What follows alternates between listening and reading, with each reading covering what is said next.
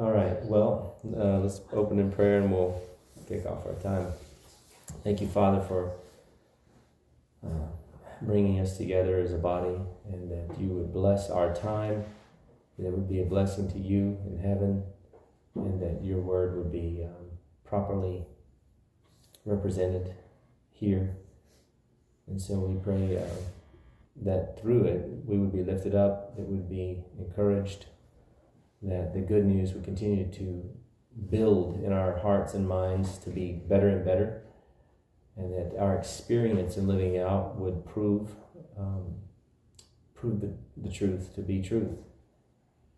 And so we uh, we are grateful for the amazing explanation of things in your word, and we look forward to seeing how it works out this morning.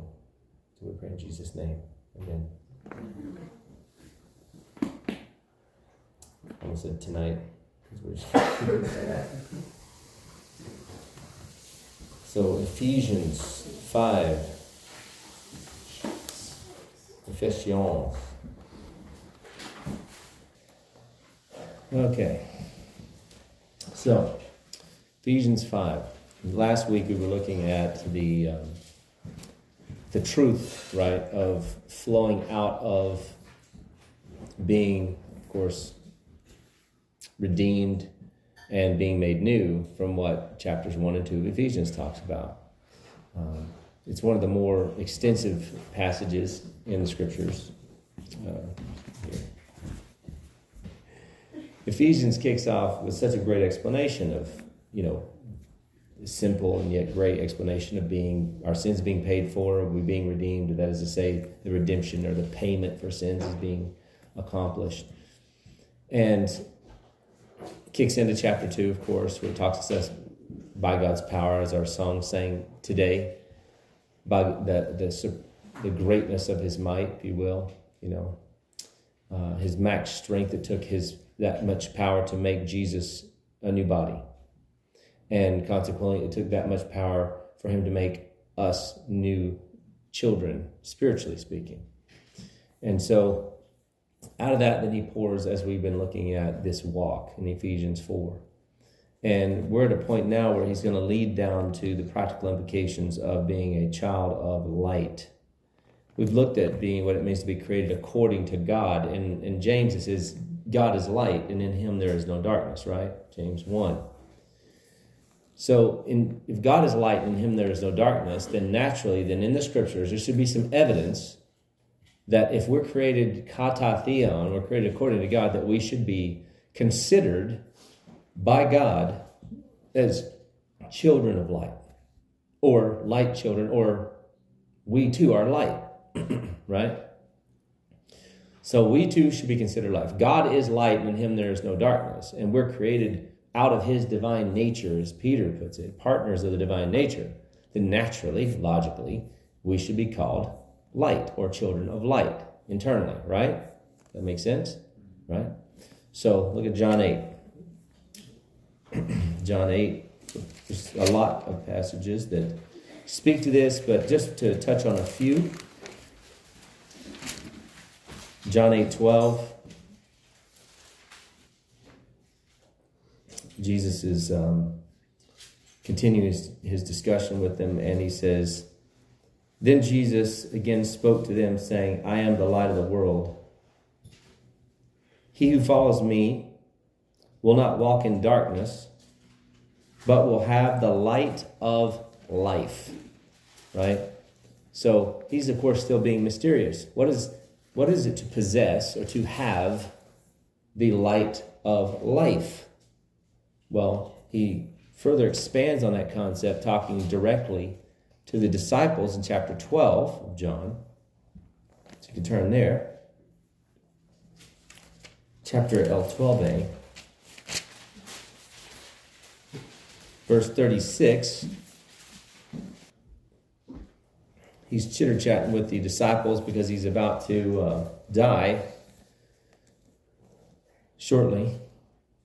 He says, verse 36, while you have the light, believe in the light, so that you may become sons of light. Right? So now you're a son of light or a child of light. If you believe in him and what he's doing, thus believing what he believes, and believing in God's plan that he's predetermined, the result is you become a child of light or a son of light. And you drop on down to 46 of the same chapter, chapter 12. I have come as a light into the world so that everyone who believes in me will not remain in darkness. So that you'll be light. Look at um, Thessalonians. Thessalonians. Thessalonians. 1 Thessalonians 5. You see this as a consistent truth that practically works itself out in the believer's life. Because a lot of people say, well, are we going to experience God's wrath in the tribulation period? The answer is no. And that's because we're children of light, not intended for darkness, right? It's a simple truth. So when you read it, we'll read chapter 5 of Thessalonians, 1 Thessalonians, verses 1 through 9, or 11, I guess. It says, Now as to the times and the epochs, brethren, you have no need of anyone, of anything, excuse me, to be written to you. For you yourselves know full well that the day of the Lord will come just like a thief in the night. That doesn't comfort us yet, does it? I don't know. While notice the there's there's the they them and the you, right? But you. We're going to look at the they them in verse 3 as opposed to the but you in verse 4. Because he doesn't include us in verse 3. He puts us in verse 4. It was, but they while they are saying peace and safety, then destruction will come upon them suddenly like labor pains upon a woman with child, and they will not escape. So they will be saying peace and safety. By the way, that's how you know that um, the day of the Lord isn't quite here yet, because there has to be a upheaval and then a false peace. It very well could happen soon. And then he says, But you, brethren, are not in darkness, that the day would overtake you like a thief. Why are we not in darkness? Verse 5 For you are all sons of light and sons of day. We are not of night nor of darkness. That we are not of. He's not talking about some actions that you do in the text. He's talking about the quality of your soul and the pursuit of your soul, right? He's not talking about the quality of your flesh or the or the the the corruption that's developing in the flesh as Ephesians 4 right before he says you're created new, right? Verse 22 where he says put off the old the be you know in reference to your former behavior put off the old man, which uh, is being corrupted in accordance with the lust of deceit. It's still being, in some sense, corrupted. So he's not talking about that part of us. He's talking about the spiritual part of us, right? But we're not of night, nor we are of day. To be of night is a concept in the Old Testament, throughout Proverbs, throughout Psalms, throughout the Old Testament, right? To be of night. What happens in the night? People go do sins in the night, right? The darkness is in the night. People get drunk at night. People carouse at night. In other words, they work all day and then they go get nuts at night. That's when they go do their sins, right? So, biblically speaking, when he says you're not of night, what he's saying is your soul is not of the quality of one that would run out in the night and just take the nighttime to go do the carousing and nonsensical things. That's not the soul that you have, right? It may be the flesh you had, you have from a previous life, but it's not the spirit that you have. It's not the soul you have. And you're not of the you're not of the, the darkness. That is to say, darkness doesn't reside in the soul.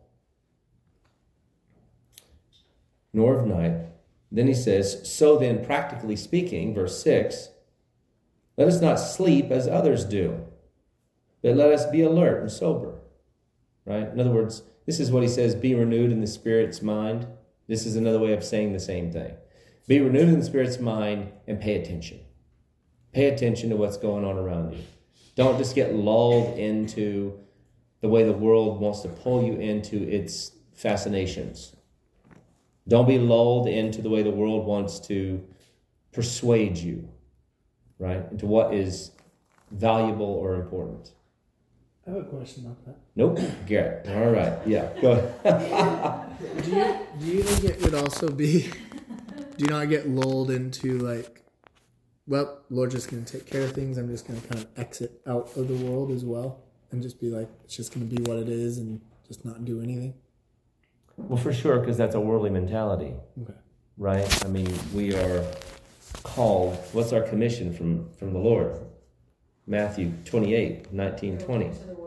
Go into the world, make preach preach the good news, make disciples, you know, baptize them in my name. So it's like, so you're you're you're uh, you're preaching the truth. You know, He's given authority to us, uh, passed it down, uh, and uh, He says all authority has been given to me under heaven and earth. Right. So I'm telling you, go out, preach the good news, make disciples. You know, high five, knock yourself out. Right. Wow. So to um, to have this mentality, well, God's going to save who He's going to save, and therefore I'm not responsible. You don't know who He's going to save, who He's not going to save, and and regardless, He didn't leave us here to be. You know, we are His hands and feet. Therefore, uh, there's a participation uh, of that. I think it's very important. You know, in fact, I'm going to send everybody. There's this one particular NDE.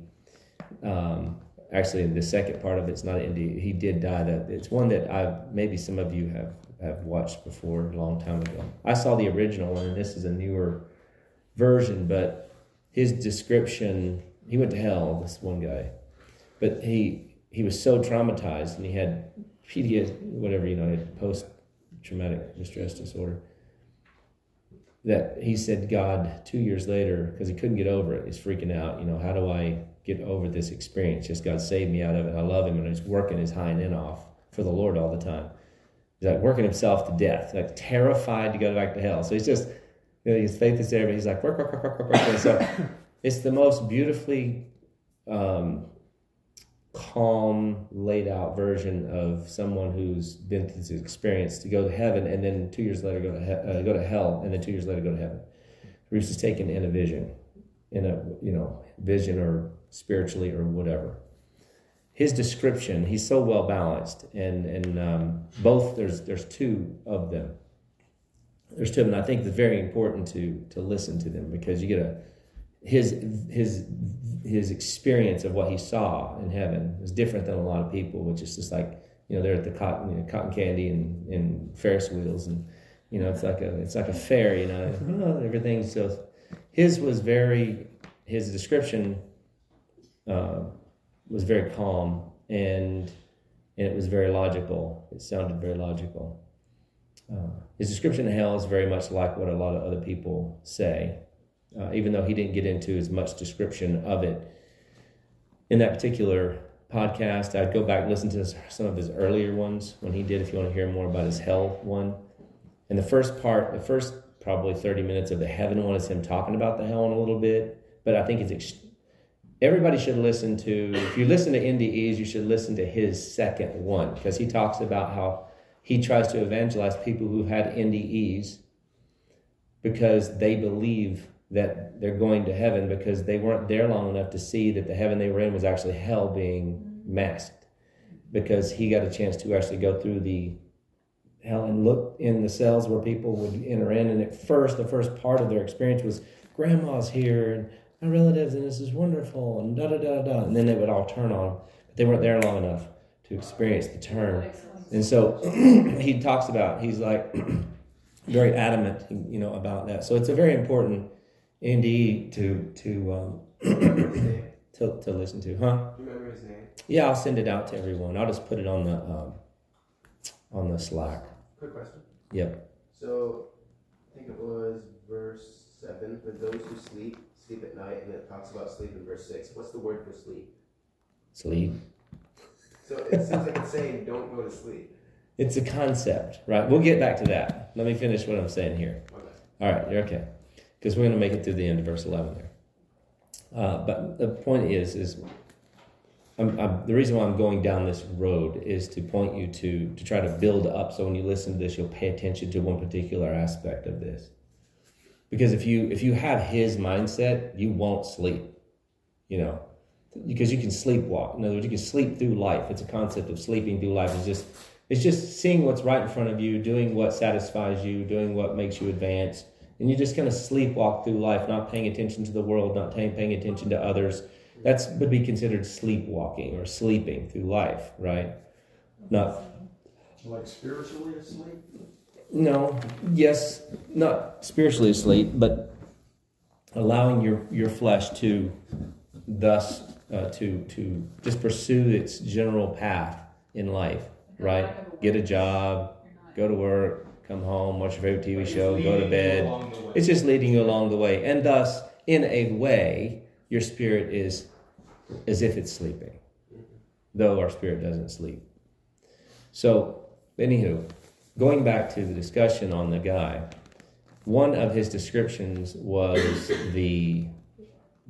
It's cool. He's. It's just really. I've never heard anybody heard anybody describe. He said heaven. The, the roads are actually gold brick, and you hear, you hear that by a lot of people who've seen it. He goes, but outside of heaven, it's really cool. He says the roads are like um, gold dust. It's like dirt, and, and it's um, it's, he said it's, it's gold. He says it's it's it's dirt, but it's du- it's gold. In other words, it's gold dust. So you're walking on gold dust. It's beautiful.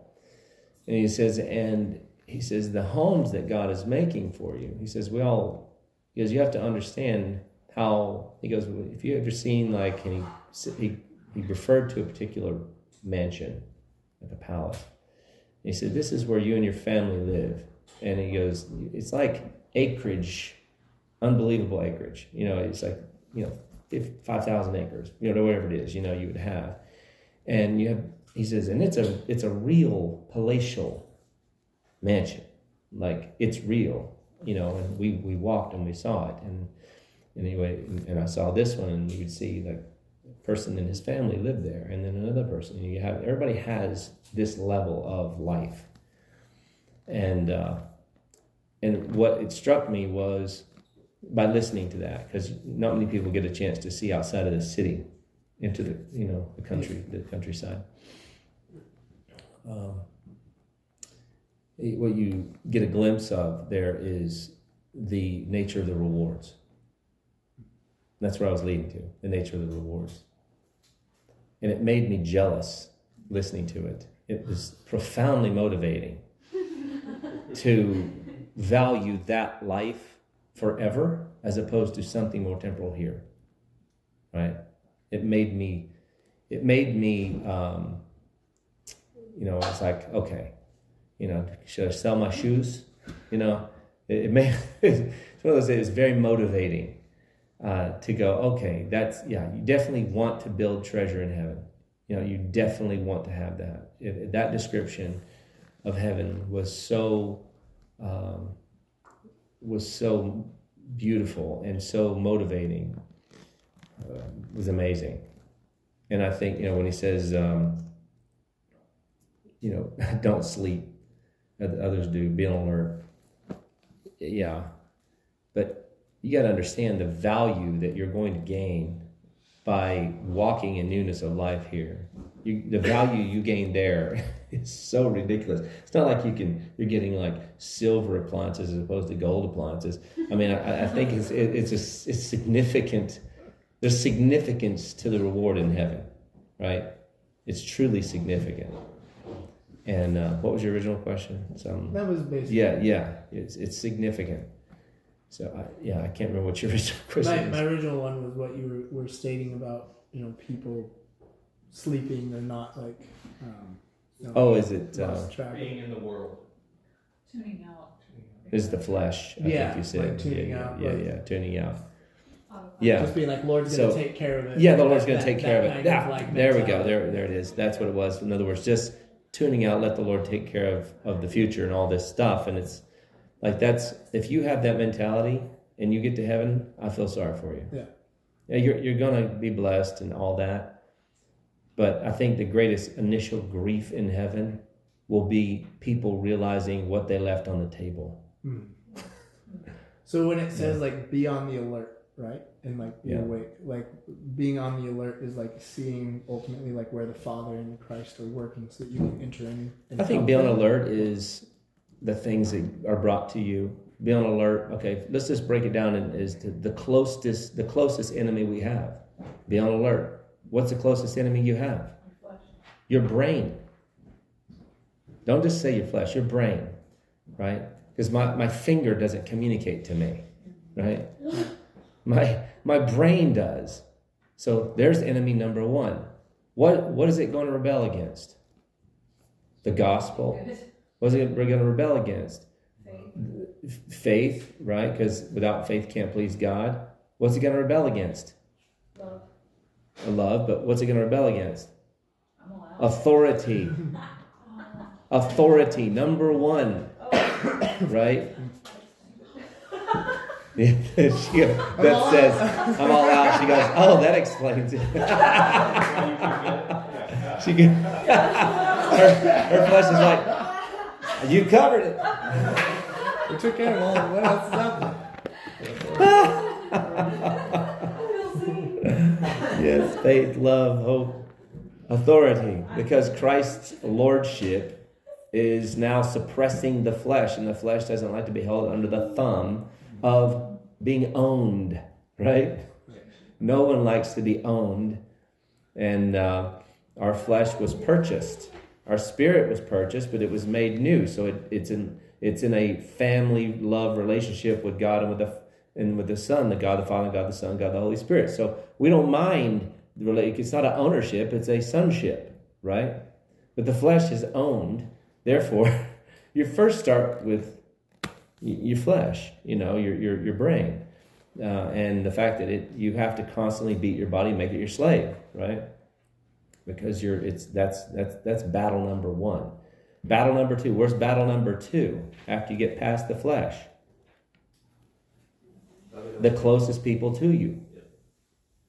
Giving you bad advice, right? Your phone probably is equal to number two because it's more in your face. The stuff you read on Facebook, the stuff you read on Instagram, the stuff you see on YouTube, the stuff you you you you get through emails, whatever it is, alluring you, enticing you, saying, think this way, feel this way, uh, uh, enjoy this, appreciate this, indulge in this, right? Um, how could they? How dare they? Blah blah blah, and uh, or you should have this, you should long for this, blah blah blah. So you have your your your, people around you, and your phone, you know, your computer. Now say any in electronics, right? There's your second. That's your second place of battle, right?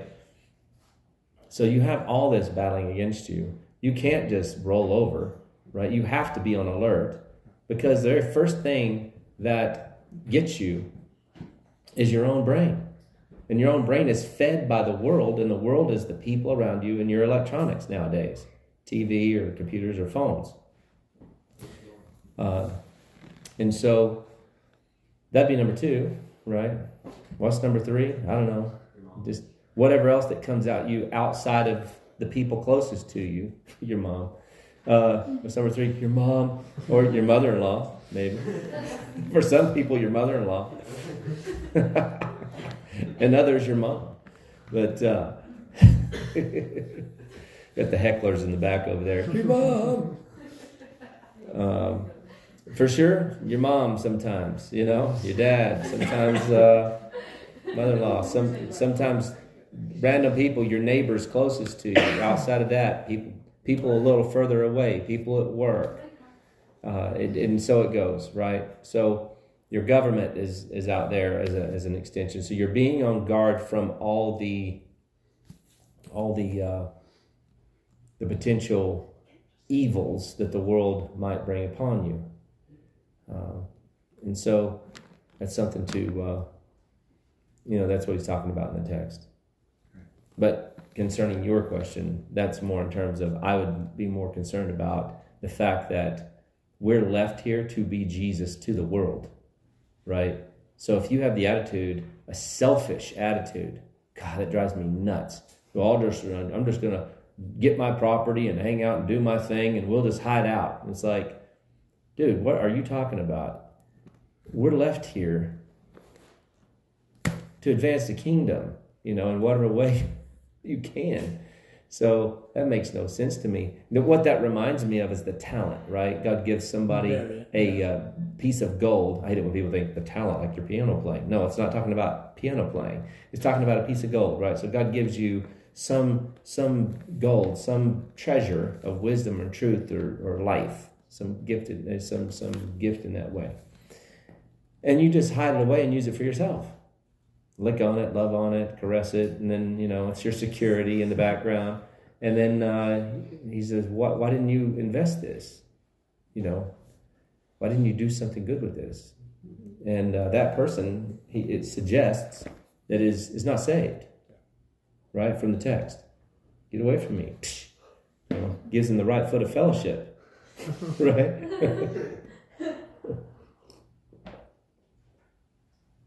I don't know if you grew up in a some religious backgrounds. It was all when you come in, you, you're joining the church, you get the right hand of fellowship. Well, I've always gotten the right foot of fellowship, so it's. Uh, oh, okay. So anyway, going back to the text, but anyway, I will send those out to you. I I listened to them on the drive yesterday. I went yesterday to minister to share the gospel. I drove down to Chattanooga, two and a half hours sat down, shared the gospel for an hour and a half, and then spent some time with the, the guys and for 45 minutes, and then drove right back. And then last night, I got back, cleaned up, went right back to Nashville, and did the same kind of thing up to with Aaron, and that was fun. And uh, then came home. So it was a, it was a busy day yesterday. It was like six and a half hours of driving and gospel sharing, but uh, but it was neat because uh, it's just doing that very thing, you know, taking the gospel out, making it happen. So he says, um, so verse 6 So then let us not sleep as others do, but be alert and be sober. For those who sleep do their sleeping at night, and those who get drunk get drunk at night. Again, if you understand that now, is that Yeah, that makes sense. pretty simple? If you read the book of Proverbs, you'll see that over and over and over. It's just a concept of the concept of sleepwalking, basically. It's like him saying constantly, they're the dead ones. Well, they're not dead, they're the necros ones, the living dead. He often talks about we're raised up from among the dead ones. It's like from among the necros ones, or the living dead. In other words, the people who are alive but are dead to God. Therefore, they're the dead ones. So It's that concept of of uh, being spiritually dead.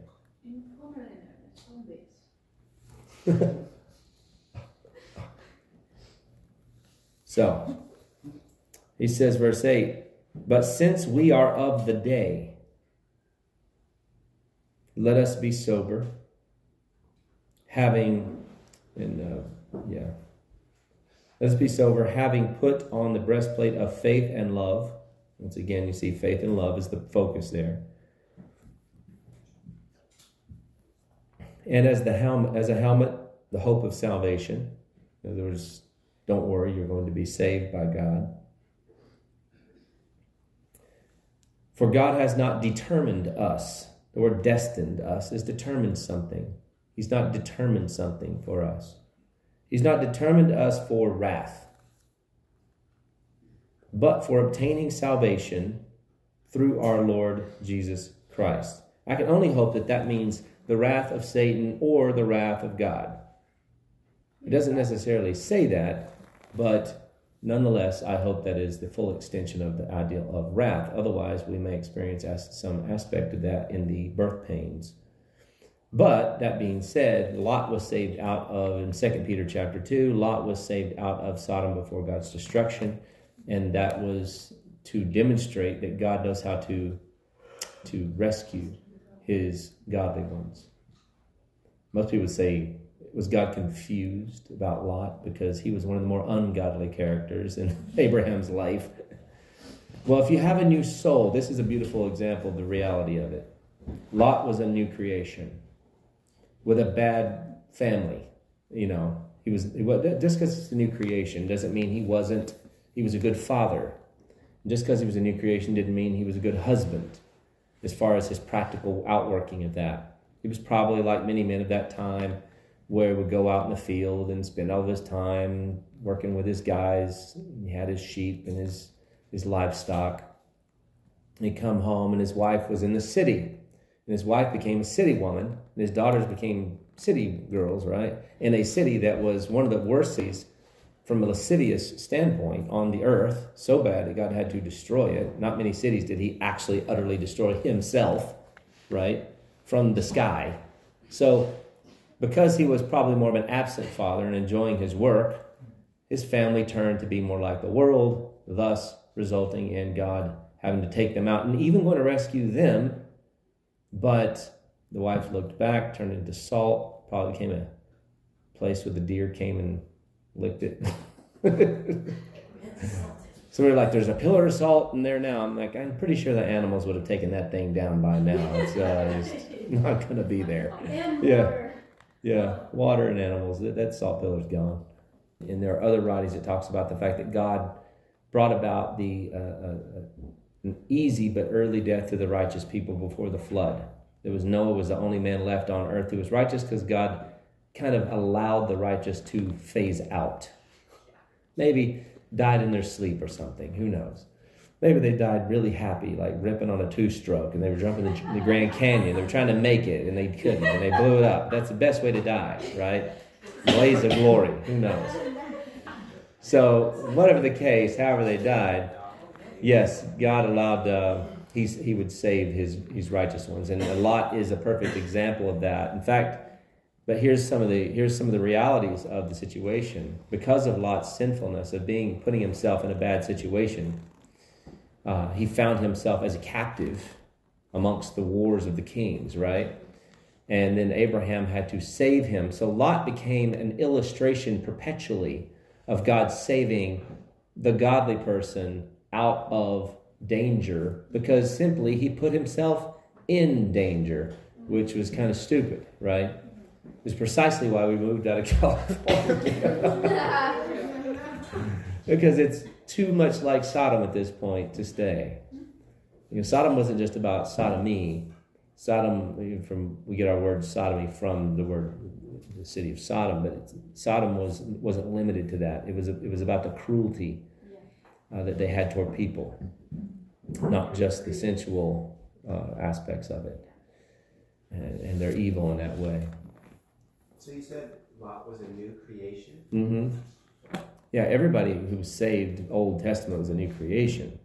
It was just they just didn't know it How were they saved? by faith, Okay. right? Genesis 12, they were saved by faith. Abraham believed God and it was accredited to him as righteousness. So if someone believed God that the sacrificial system would accomplish the temporal fleshly things that they intended to accomplish, and they believed God that He was going to give the promise of the Messiah, which is spoken in Deuteronomy chapter 30. So if they read through the law, which was Genesis through Deuteronomy, considered the law, right? Then they would have read the ending, basically, right before the end of Deuteronomy, you have the promise of the new covenant, the new heart. So they all were looking forward to this time in the future where God was going to change their heart. And in Deuteronomy 18, uh, where there was a prophet would come like Moses, right? So they, they knew that there was this Messiah, the promise in Genesis, that the seed of the woman would crush Satan's head. The seed um, of Abraham would bless the nations. So they were looking for this individual. Even in Genesis through Deuteronomy, you're constantly looking for an individual throughout this these first five books that is going to be a, a person that's going to bring some wonderful, amazing solution to the problem of the sin of Israel. Right? But not just to Israel, going back to Genesis 12, to the world, to the nations, everybody. Before there was an Israel, there was an Abraham, and Israel was just designated amongst the nations that came from Abraham to be the light to those nations. But it was never just about Israel, it was always about the world. That's why I said God so loved the world, Yeah. not just Israel. The only difference between then and now in the Old Testament was number one, they didn't know what was going on to the extent that we do, and Jesus' death payment hadn't been technically given. Therefore, they couldn't enter heaven. They had to go into paradise from a spiritual standpoint after death. But while on earth, the major difference was the fact that the Holy Spirit didn't seal them up. So the difference between the Old Testament uh, Holy Spirit experience and the New New Covenant, Old Covenant Holy Spirit experience, and the New Covenant Holy Spirit experience was that the Spirit, as he describes in John 14, would be with them. He talks to the disciples, he says, For now the Spirit is with you, but it shall be in you. Right? So the Holy Spirit will come upon Samson and leave Samson. The Holy Spirit will come upon Saul and leave Saul, will come upon David and, and leave David when it needed to. Right? And that's why in Psalm 51, I think it is, David's panicking because when God would take his spirit away from a priest or a king or a prophet, that means he was abandoning that prophet, priest, or king, and he was moving on from them and going to replace them. Right? And that means you're going to die. Right? So, um, because he's got to move you out of the way because you got loyalties, and he's got to replace you with somebody else, and he gives his spirit to that person.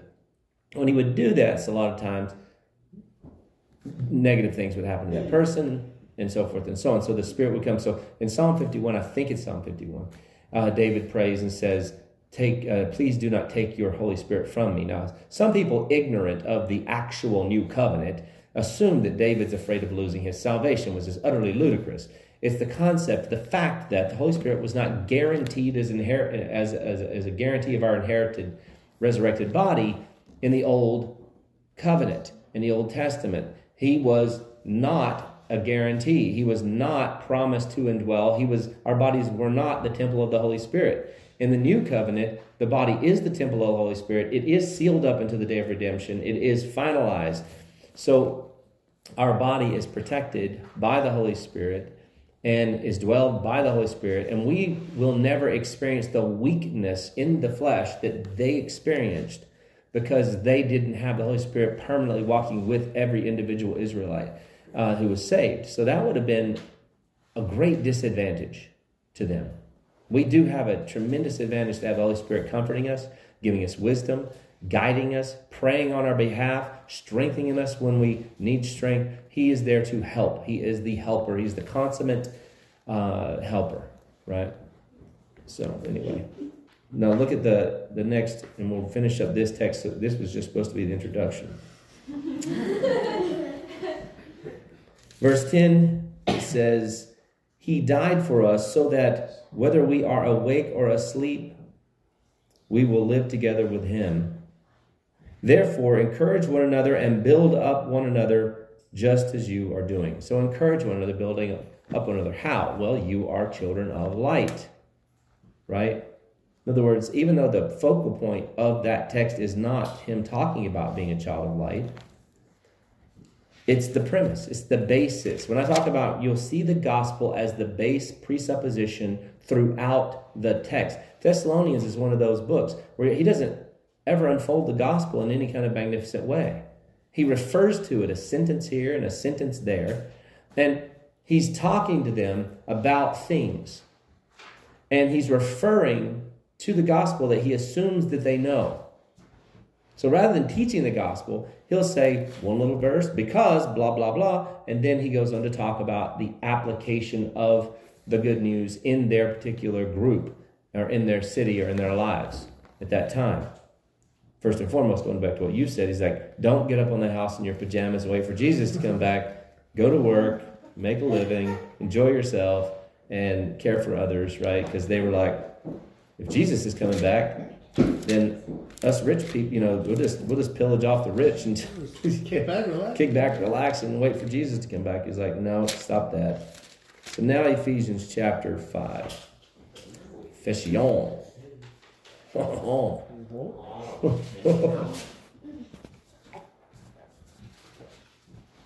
Don't know why I have the urge to do that when I say fee, you know, it's Malachi, the Italian prophet. And officials. Must be the French author. It comes out of me. so, so last time we looked at the fact that he starts off this section with therefore be imitators of God, right? Why are you imitators of God? Because you are what? A beloved, don't leave that out, beloved child. Not just a child, not less a snotty nosed, red headed stepchild. You are a beloved child. You're a beloved child. And so that's different than just a child. It really is. It's a very different feel, right? If everybody's in the class of beloved child, then that has to be the, the belief. You have to start there when it comes to relating to God. You have to start with I'm a beloved child in your your prayer and, and whether you've done good or bad, whether you're proud of yourself for your faith or your deeds uh, in a good way, or whether you are feeling sorrowful and horrible about your life and your deeds and your decisions and your walk, you have to start with your mind that, okay, I am beloved. He may not like me very much right now, but I am beloved. he may not like my flesh very much right now, but I am a beloved child. And you're beloved child because God made you according to himself, right? It goes back to chapter 1 when he says he predetermined us to adoption as sons. And the adoption was is one that's unique because it's not an adoption like we experience adoption. It's adoption unto new life, right? So he adopts us into the family and then kills you, makes you new, and you become an actual member of the family. So there's um, we don't do that with adoption, right? We're adopting some other kid. That is to say, some other parent's set of chromosomes, right? The kids that you adopt generally don't have your chromosomes, they have someone else's chromosomes. So you're adopting someone outside of you that's not of you, right? Your DNA is not their DNA. But our adoption is one through a miracle, right? Our adoption is one through being made new by the power of God that took all of his power, according to the surpassing greatness of, of his power, to do it. So the adoption is a miraculous one. It's an adoption legally because he paid for sins and he rose to newness of life. He rose Christ to newness of life, the Father did. But it's not one that's just legal. The adoption is an actual adoption, which makes you an actual child of light and therefore a beloved child. Right? I'll understand that? So, because he says that, now he says, now, now that you know your beloved child and you understand why you shouldn't lie, because God doesn't lie, why you should not do all these things that he mentions here. He says in verse one, uh, verse 2, therefore, and walk in love, just as Christ also loved you and gave himself up for us an offering and a sacrifice to us. Is that what it says? No. It says an offering and a sacrifice to God, God as a fragrant aroma. This is very important because when you offer yourself to when you're to God, when you're working for someone else, your mentality cannot be that you're offering yourself to them. You're offering yourself to God for the benefit of the person, which means this they may not appreciate the benefit, right? They may not appreciate the words, they may not appreciate the sacrifice. Did everybody, Jesus laid down his life for every single person he talked to. And he spoke, every time he spoke, he spoke to the benefit of the person in some way or another, right? Well, I should say for the most part. I can think of one incident he didn't speak to the benefit of the person. Judas, right? do what you do quickly. All right. Better that that man shouldn't have been born. Beside that one guy, all right, and maybe one other one that I can't think of, like Satan when his discussion said. But besides that, there's most often he's talking, it's benefiting the people. So there's always some caveat somewhere that I'm, well, what about this? So, you know, I don't know, just to, just to cover my bases. For the most part, he speaks to the benefit of the people listening. Even if he's even if he is admonishing them, rebuking them, it's to bring light, right? Because that's what we're going to discuss this morning, is bringing light. When he spoke to the Pharisees, you brood of vipers. he said, that doesn't sound very nice. He's not a very good evangelist, right? He's not a very nice guy, right? He says, go sell everything you have, give it to the poor. Wow, that was a bit extreme, don't you think, Jesus? You know? Um, and, and so he says, when his disciples even said in Matthew 15, Well, don't you know when you say these things, you offend them? Like, these are the people that want to kill him, and his disciples are trying to cater to the Pharisees and the scribes and the Sadducees because they want, you know, in their minds, they're all starry eyed. They think that, that, um, that Jesus' ministry, if he was just a little bit more, pers- uh, you know, n- likable, that they would hear him. And what does he say? They're blind guides leading the blind, leave them alone. Every plant which my heavenly Father has not planted will be ripped up and thrown out into the fire, right? Like, in other words, guys, give it the program. If they're saved, they're going to love my word because my sheep hear my voice. If they're, if they're going to be saved and God's drawing them, they're going to love my words. At least through a curious fashion, they're going to be drawn to me. And if they're not, they're not. So get over yourself, right? Mm-hmm. In other words, but he was saying, I'm offering myself to God by telling these people this. Their response does not determine how well I loved, right? My wife's response doesn't tell how much how how good I am as a as a husband. My children's response to me doesn't speak to how good I am as a father. But from the world's perspective, if a child falls down on the floor and screams and kicks, and the mom has to sort of drag the lifeless little kid, you know, he's just kicking and screaming and dragging the feet across the floor to out of the, away from the Lego store, you know, to get him out of there. It looks like the parent is just this terrible parent. But the parent might be a great parent. Might be parent of the year from wisdom and practice, but the kid is just the devil, right? But before the world, it's going to look like the parent's just this terrible parent. So it has nothing to do with the response of the people. It has to do with just yourself and being contented in yourself. If you know in your heart you're doing what's appropriate in the context of your life, if you're offering yourself for the good of people, regardless of whether they're mature enough to handle it or understand it, or they like it, right? I offer, I yesterday I preached the gospel to a few different people. Some of them loved it. Some of them, I don't know if they loved. They might not have liked it at all. And some of them heard part of it and and literally ran out of the room. so it it was. Uh, I'm offering myself to God as a fragrant aroma. Notice you're offering yourself to God as a good smelling thing, right? So you're offering yourself to God as a good smelling thing. In other words, I want my life, I want that's what I prayed this morning and I think of it every time. I want God to smell us this morning.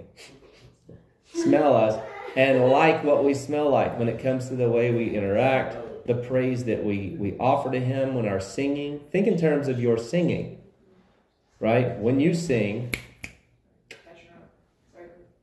when you sing, you're offering yourself to God.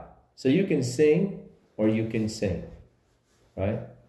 You're offering yourself to God. So you're either going to smell to God like a fragrant aroma, because back in the day, what that's referring to is the, the special, God had a special perfume, sort of uh, aroma, fragrance, incense thing that he wanted burned to himself that was that was holy just for him, and no one was allowed to have it in their houses. No one was allowed to have it. In fact, if you tried to make this or change it, God would kill him. You know, so God, in fact, he did kill two uh, of the priests the sons for uh, burning what he called strange fire because they changed the, the formula and he didn't like the aroma. In other words, there was a perfect aroma that he himself designed and wanted burned to him. And Christ was, a, that was a symbol of Christ's life. And then our lives will smell good to him like that sacred fire rather than uh, unsacred fire, you know, a strange fire. Or our lives will not, right? And that's how you walk and the things you pursue and the way you treat others and so forth and so on. But it's, sometimes it's the way you stand. There's, we know it's easy to see the positive ways to love. We, you know, the, the hypocritical love's pretty easy to spot. Where I find it to be the most deceiving and the difficult, most difficult way to stand is when you know you're standing right before the Lord, which I've had to do so many times in my life, it's ridiculous. When you're standing right before the Lord, and you're standing in good conscience, and you're managing yourself the best you can in that situation in a way that you see Christ Himself manage Himself, or Paul manage Himself, or Peter manage Himself. So within the within the parameters of a respectable context of how the apostles in Christ managed themselves, and then you have to do that in the face of, of people who say you're not a fragrant aroma. Right? So there's that side of it. And you have to accept the fact that you're not going to smell good, as Second Corinthians says, to those who are perishing, and sometimes even to the children of God who are who are um, immature. And you're going to smell like a fragrant aroma to God to those who are being saved. The gospel is a fragrant aroma. It's, it's to, to those who are being saved, as Second Corinthians says, but it's a stench to those who are not. Right? But your life will often present itself. Stop. Your life will often uh, smell to a believer whose flesh is not under control, whose spirit is not mature. It will smell not pleasant. And therefore, they will do everything in their power to their flesh will anyway, to get you to conform to their social construct. And that is where certainly as a husband, you've experienced that. You know, every if you're a husband, you have experienced that. A wife's flesh will will fight for that um, that for to control the man and then hate the fact that if he actually gets controlled by the woman, she will disrespect him. You know, it's, it's so so it's like you know, become like me. How dare you, you wimpy man? You know? So you should be stronger. But anywho, kids are the same way. No kid respects a weak parent. But every kid wants their parent to give them everything they want. And they'll fight them, despise them when they don't at times. But they'll grow up angry and bitter why didn't you care for me? Why didn't you discipline me? Why did you let me turn out the way I did? Right? it's like, can't win. The old adage, darned if I am, darned if I ain't, darned if I, yeah. So, anyway, that's a, we could dig into that for a very long time. But that's an important when you when you when it comes to being a fragrant aroma. When you offer yourself to people, that doesn't mean the people it doesn't. The, there's not a qualify a precedent that the people will accept it as good. A message can be preached that tickles ears, and it could be good. The Lord's pleased with that message, and it makes people's ears tickle because they love the gospel. Or a message, message could be preached, and the gospel is preached, and the people don't love it. So you don't know whether your actions or your deeds or your gifts or your service, you don't know if any of it's going to be of any quality to the people you're serving. That's irrelevant. That's irrelevant. Um, look at Elijah's life if you want a good example, right? Uh, he is one of the foremost people in the Bible, and yet he like accomplished some of the least when it came, when it came to um, he didn't start a big ministry. Half the time he's running for his life, whining about things, you know. And I can't blame him. It was a primitive time, and it was difficult, right? And sometimes you just need a nap and a good meal from an angel and foot rub, right? You know, and uh, you know, and wake up, you feel better about life, you know. But just need a snack. Must have been the best angel bread ever. Uh, ah, I slept well. Wake up feeling good again. Oh, life's not so bad. So, but Elijah didn't accomplish man. He he got kicked out. You know, had to had to hide away at some widow's house. Comes back. The rain. He does the fire thing. It's not like there's there's no grand revival with this guy, right? Never. You know, Elisha comes in. He it kind of turns around a little bit with him, but then it kind of falls away again.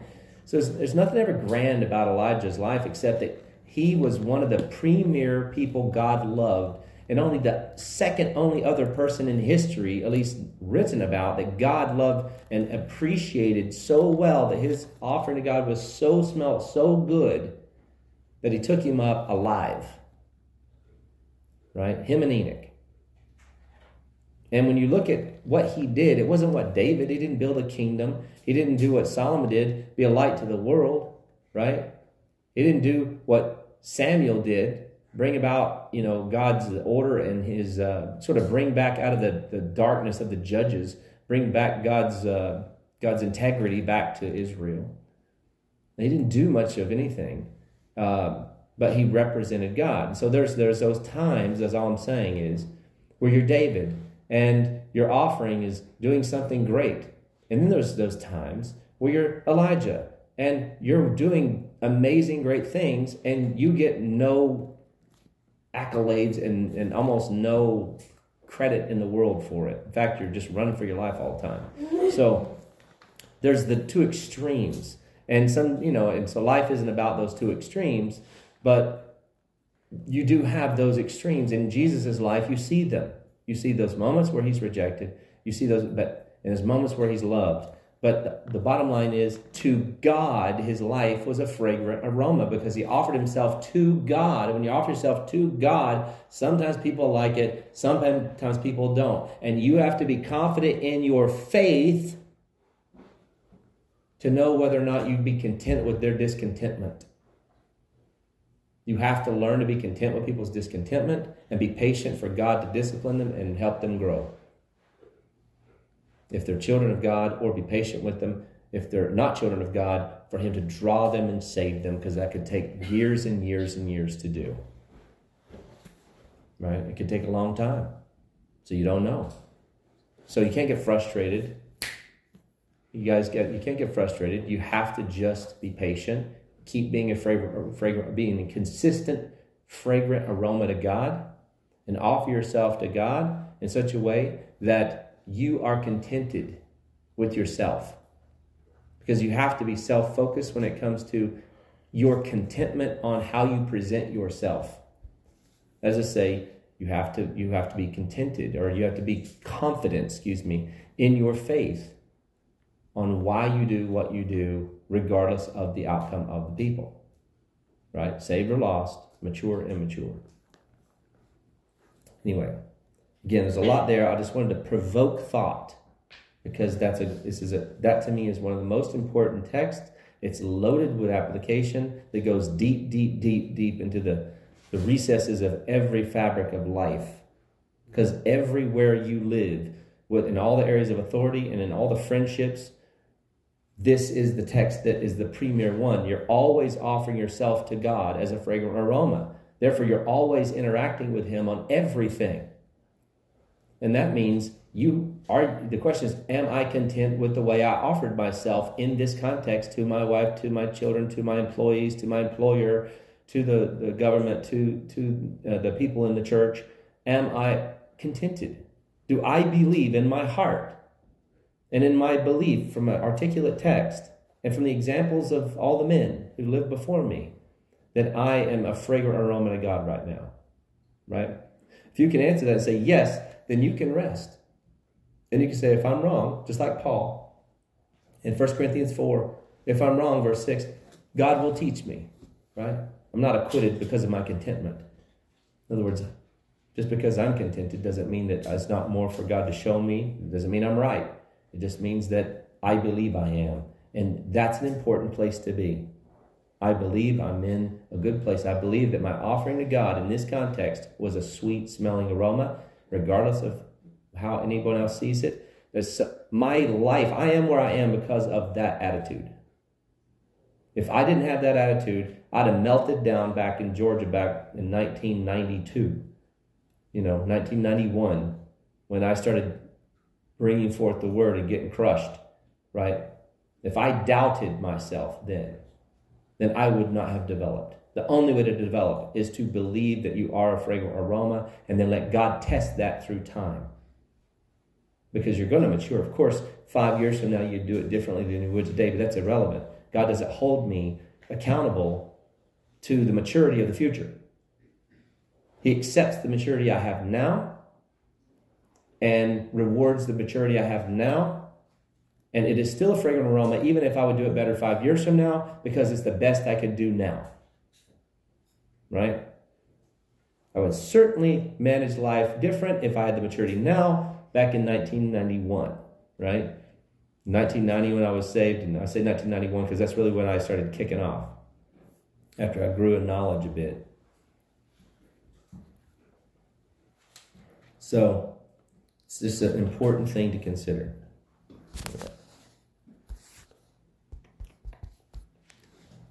All right, let's let's read through this real quick. He says, verse 3. The rest of this is fairly simple.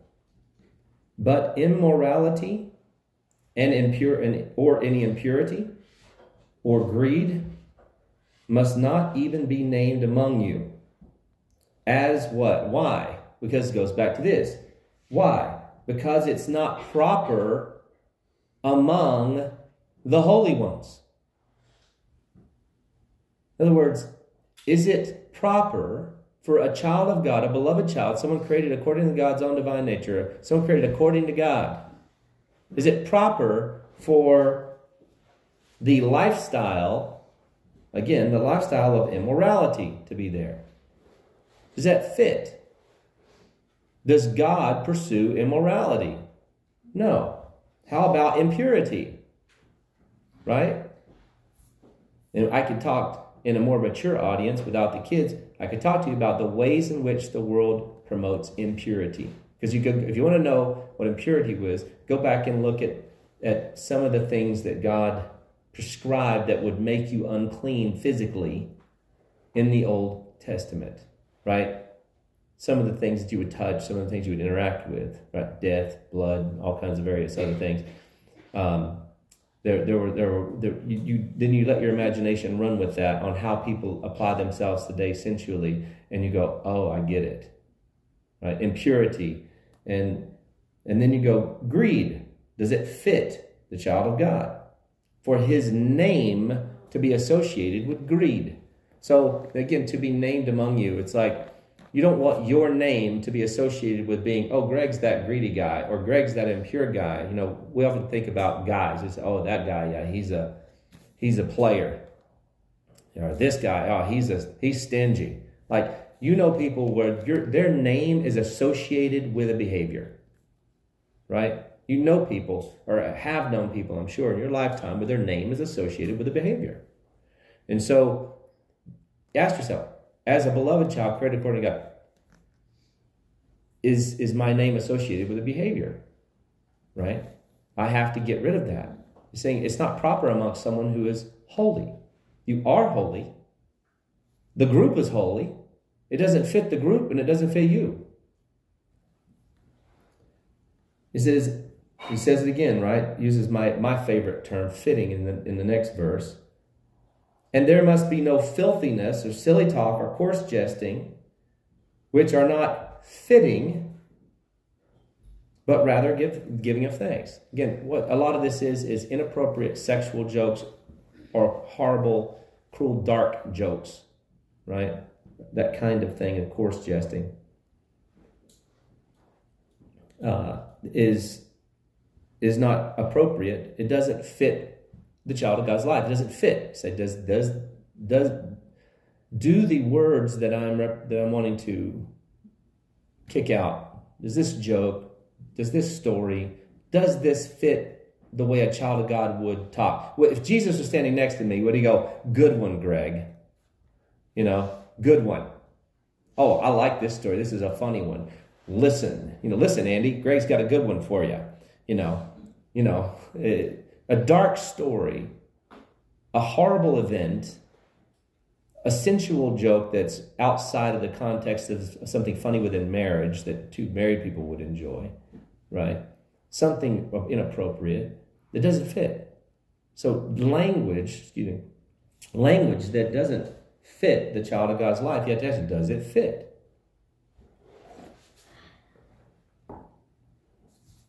It's not is it wrong or right. The issue is does it fit? Right? Does it fit?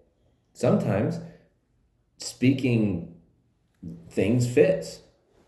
You go to the Old Testament, God sometimes spoke very candidly to people in a very, very descriptive ways because that was the fitting way to describe their sinfulness and what he was going to do to them. And so it was, they don't translate it proper, but you know, to, to, to demonstrate that. But in the Hebrew, it most certainly says things that are shocking sometimes.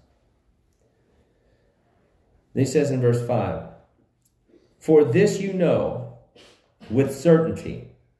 Listen to this. For this you know with certainty. Do I know this for certainty? Because in today's world, it's ridiculous. It's unbelievable how many churches do not believe that people who live this way go to hell. But he says, This you know for certainty. That no immoral person or impure person or covetous man who is an idolater has an inheritance in the kingdom of Christ and God. Now, in Galatians, he gives a much larger list. Let me read it to you. Galatians chapter 5, verse 17, he says, For the flesh such as thing. Oh, let's skip down. Verse 19.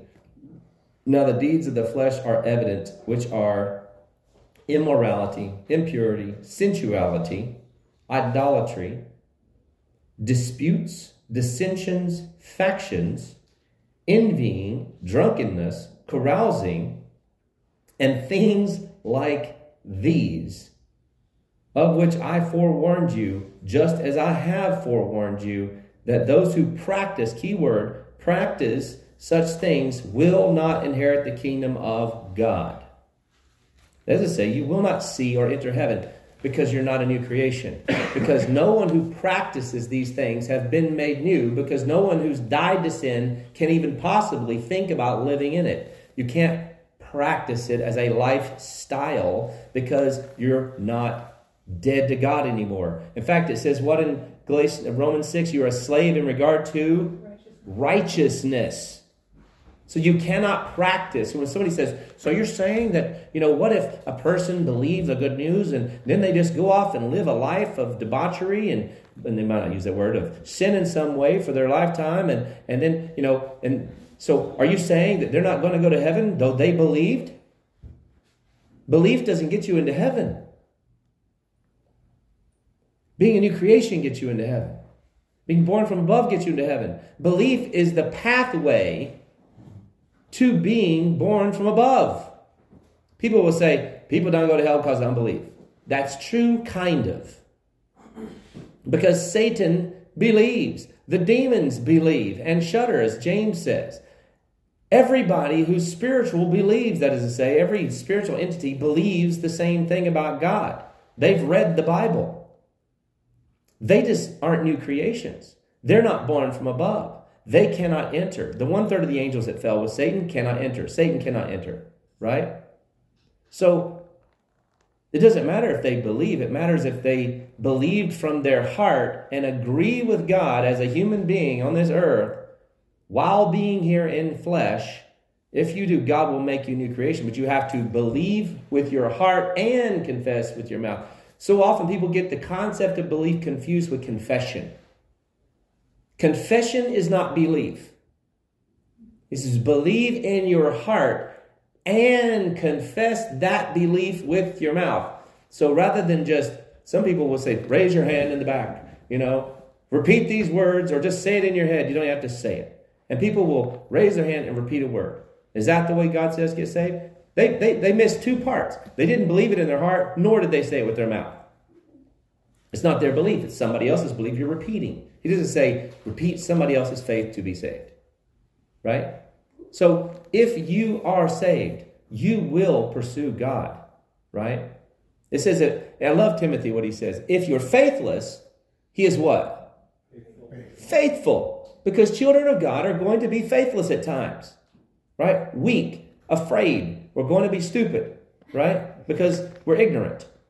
We don't know how to present our flesh. Our flesh takes advantage of it, and we act like fools in the moment. We'll be faithless at times, but He's faithful. But if you deny Him, He will deny you. For He, you know, that's that's the reality of it. Right? If you deny Him, He will deny you. Because the child of God can't deny Him. Someone said, somebody says, well, he believed years ago and then he just walked out and denied the Lord. It's like, it's because he was never saved. Was never saved. That's why. It's an important distinction. They will not inherit the kingdom of God. It says, Don't let anybody deceive you. Because of these things, the wrath of God comes upon the sons of disobedience. Verse 6. And then he says this, and this is where we were going to all the time. For you were formerly darkness. No, he says, he doesn't say you were formerly walking in darkness. He says, you yourself were formerly darkness, but now you are light in respect to the Lord, right? Light in the Lord. Does it be in respect to? In other words, what kind of light are we? Well, what kind of light is Jesus? Right? What quality of light does Jesus have emanating or illuminating from himself, emanating from amongst himself, right? Out of his pores, out of his veins. What's the light that comes out of him? What is it? The Old Testament is called what? Shekinah glory, right? Yeah. In the New Testament, you look in uh, one of the few places you get to see the light on his face after the resurrection, not on the Mount of Transfiguration you see his clothes and his face light up, but is in the book of Revelation, right? His face is light. So you get to see light shone like the sun, right? He is light. And his light is that of God's light. And your light in your spirit is of that quality. It is light in respect to the Lord's light.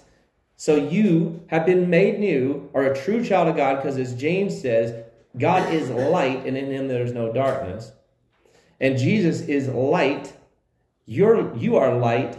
You are light, it says. No, that's an equative concept, right? We call it a appositional noun. But in this case, you are light. You are light. You equal light spiritually. So your the quality of your spirit is light. It's pure, undefilable. Therefore, he says, walk, there's our third walk, right? As children of light. Now, are you only light in respect to Jesus, the way he's light, which is God's light? Then he calls you a child of light. And who are you a child of? God. What does God call them, James? Light. You're a child of light, a child of God. How much clearer can he make it, right? He just says the same thing over and over and over, but it's magnificent and wonderful because it solidifies every concept of, of that people would bring against us as error, and uh, it, it, it solidifies any falsity as falsity, right? Because when you see the clarity of the scriptures, you're constantly reminded, wow, yes, this is true. This, this is what he's trying to remind me of. This is what he's trying to convince me of. That walk in light. Well, what would light be? And this goes back to verse 2. What would light look like? And the reason why I, I focused on the negative aspects of verse 2 was because of verse 9 and 10. And I want to talk about this for a second before we end. For the fruit of light the fruit, that is to say, the, the outworking of your life, is in all goodness, righteousness, and truth. You say, that sounds nice. That's very positive. goodness as opposed to badness, righteousness as opposed to wrong, and truth as opposed to error. Now, practically work that out in the world in your daily activities. Right? The fruit of light is goodness. But what if people around you are doing bad and you cannot join in? What is your life going to do to them? Expose them, right?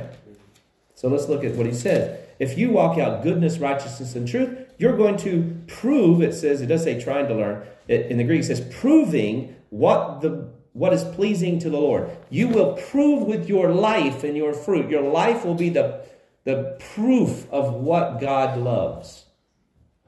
If you walk out good, good is is is because that's that's that's contextually discerned. Good, right? Righteous and true. Good, righteous, and true.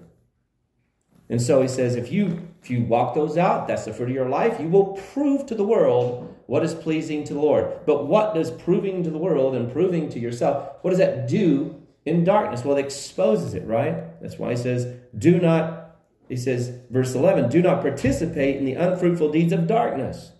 That's the natural implication. Duh. Did he need to say that? No. Because if you're walking in goodness, righteousness, and truth, you're definitely not going to participate this is not a new section. It's the logical implication, just in case you need a kindergarten starter kit, you know, for your brain to kick in. This is the information. Duh, don't participate the unfruitful deeds of darkness, but rather, even, because most of us say, but rather turn and walk away and don't be a part of it. That's what all of us want to do. All of us want to just leave the situation and not be a part of it. What does he say? Rather proactively do what? expose it. Are the people that you expose going to feel loved by you? Probably not. Are you going to be a sweet aroma to God in doing it? Yes. Yes. Are you going to feel after you've gotten 30 minutes of hatred from them accusing you of being not socially as skilled, or you could have been nicer, or if you would just do it this way, and whatever, whatever, and you get your beat down from these people because you win the argument, but you don't, but they attack your integrity to death. Are you going to, at the end of that, still say, "I was a sweet Roman to God"? That's where you got to get to. If you were, if you if you can find a fault, if you can find somewhere to mature, mature. But if you can't, then you have to be content. You have to be content. Because anytime light exposes darkness, men love darkness rather than light because their deeds are evil. Right? They don't want to be exposed. This is John 3 17, 18, 19, 20, right? Where it talks about that. And guess what? Our flesh still remains in what? Darkness. Right? It's still fallen. Does it like to be exposed? Does it like to be called out? And will it fight for its integrity? For it, will it fight for its spiritual integrity, integrity, for its religious quality? Yes, it will fight for its religious quality. It, it will fight for its religious dignity, you know, for its accomplishment, for its its effort. I like that one. That's always nice. The, the flesh will fight for its effort. I'm trying. That's nice flesh. No, you're not. You're deceiving, is what you are. When you expose someone, expect it not to go well. If you expect that in advance, you'll prepare your mind, you'll be sober, prepared not to get into sucked into the battle. Right? Not answering the fool according to the folly, but rather answering the cool, the fool according to the actual foundational presuppositional folly of the moment. That's why he says, verse 12, for it is disgraceful even to speak of such things which are done by them in secret. And this is an important verse to understand. It's terribly simple, but it seems almost impossible to understand at first. At least it did for me until I like stared at it until my eyes fell out of my head. And then I finally was like, duh, you're that's the dumbest thing. Um, so easy. Verse 13, but all things become visible when they are exposed by the light. Listen to this, for everything that becomes visible is light. You go, hold on a second. How can darkness become light? It's the easiest answer. Have you ever watched America's Funniest Home Videos? You ever watched American Son? You ever seen the people jumping on the tramp, you know, jump off the house onto the trampoline and they miss or it goes through and they blow it up? What do you learn from watching the videos? Not to do it. So therefore, that which is dark becomes light because you get through watching the darkness the illustration of what not to do. Therefore, the what not to do becomes a light book of don't be this guy, right? Don't be the idiot. So when you, I love watching American Sound, Funny Song videos because it reminds me of this verse.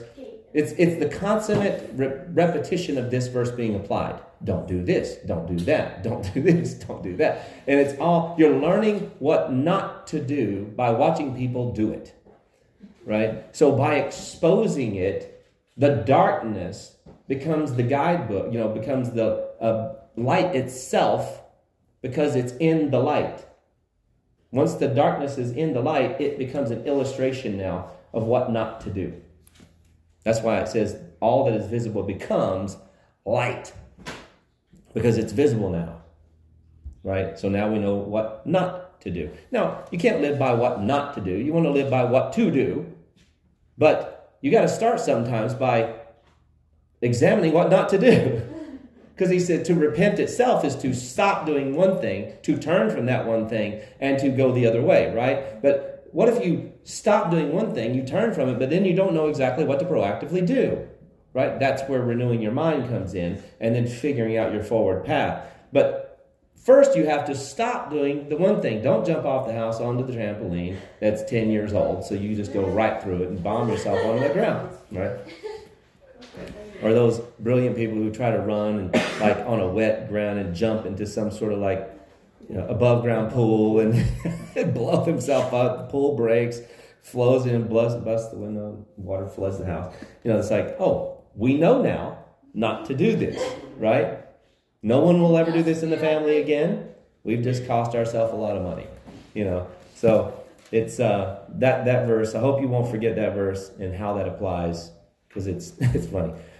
Rather, he says this for this reason, it says, Awake, sleeper, arise from the dead, and Christ will shine on you.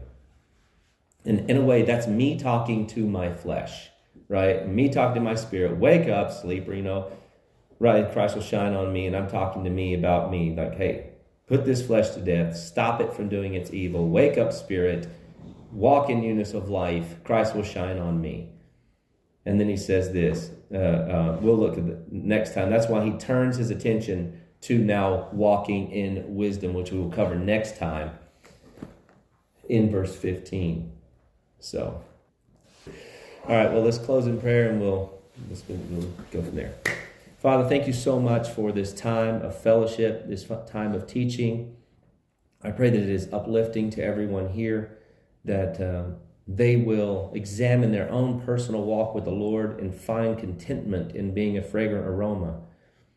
Not that they're uh, saying that, not that we are saying that, that there's no more growth to be developed, that there's no more uh, maturity to be gained, but rather that you accept us where we are if we're doing the best to present ourselves according to the knowledge that we have in worship to you to honor your son Jesus Christ in all areas that he rules, to relate to him as a brother, to relate to him as a friend, to relate to him as our precious and magnificent Savior.